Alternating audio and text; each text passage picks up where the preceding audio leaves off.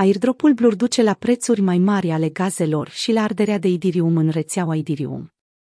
Piața criptomonedelor este încă pe o tendință ascendentă, în ciuda reglementării sporite de către Comisia pentru Valori Mobiliare și Schimb, SEC, din SUA.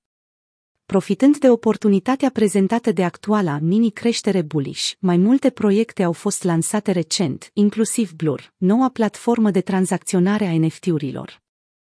Pe 14 februarie, de ziua îndrăgostiților, platforma de tranzacționare a NFT-urilor Blur a lansat tokenul său nativ, Blur, printr-un airdrop pe blockchain-ul Ethereum. Tokenul a fost distribuit utilizatorilor care au tranzacționat NFT-uri în mod activ pe platforma Blur în ultimele șase luni. Începând cu distribuirea tokenului prin intermediul airdropului, rețeaua Ethereum a experimentat o creștere semnificativă a activității, ceea ce a dus la prețuri mai mari de gaz și la o creștere a cantității de Ethereum arsă în fiare zi. Creșterea activității în rețea este probabil cauzată de utilizatorii Blur care își revendică tokenurile primite prin airdrop și participă la tranzacții pe platformă. Blur Token Airdrop afectează rețeaua Ethereum.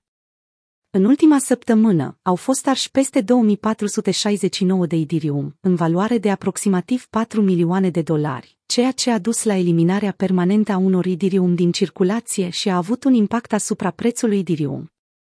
După hard focul London din august 2021, unele dintre taxele de tranzacție plătite anterior minierilor sunt acum arse și retrase din circulație.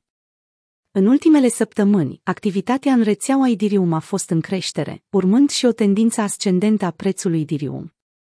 Neuspetece a raportat anterior că cantitatea de Idirium Mars a atins un nou maxim de peste 3000 Idirium acum două săptămâni. În comparație cu Idiriumul ars ca urmare a airdropului de token Blur, cantitatea de Idirium ars în ultima lună datorită altor factori, inclusiv Idiriumul blocat pe lanțul Bicon, este relativ scăzută. În luna ianuarie, cantitatea de Ethereum blocată pe blockchain-ul de tip Proof of Stake a atins un nou maxim istoric de peste 16,16 milioane Ethereum, ceea ce reprezintă mai mult de 13,28% din cantitatea totală de Ethereum. Blur depășește OpenSea cu un control al volumului de tranzacționare de 64,6%. Lansarea tokenului Blur nu doar că a crescut activitatea în rețeaua Ethereum, ci a atras și atenția asupra platformei de tranzacționare a NFT-urilor Blur. Conform datelor furnizate de Dune Analytics, platforma a câștigat o recunoaștere semnificativă și o pondere mai mare în ecosistemul pieței NFT. Volumul de tranzacționare pe platforma Blur comparativ cu OpenSea Dune Analytics Blur controlează 64,6% din volumul de tranzacționare pe piața NFT-urilor în comparație cu 24,4% pentru OpenSea și 5,1% pentru 10.2Y2. În timp ce OpenSea este recunoscut pe scară largă, recentul airdrop de tokenuri a sporit popularitatea platformei Blur. Blur este o platformă de tranzacționare a NFT-urilor și un agregator care oferă servicii precum analize avansate, managementul portofoliului și posibilitatea de a compara NFT-uri între mai multe piețe. Abordarea Blur cu privire la redevențele diferă de cea OpenSea, deoarece este aplicată doar la cererea creatorilor, mai degrabă decât automat. În prezent, platforma nu aplică redevențe complete și percepe doar o redevență minimă pentru creatori de 0,5%. Cu toate acestea, utilizatorii pot alege să plătească mai mult atunci când cumpără NFT-uri de pe platformă. Blur scade cu 80% în ciuda creșterii activității rețelei Ethereum.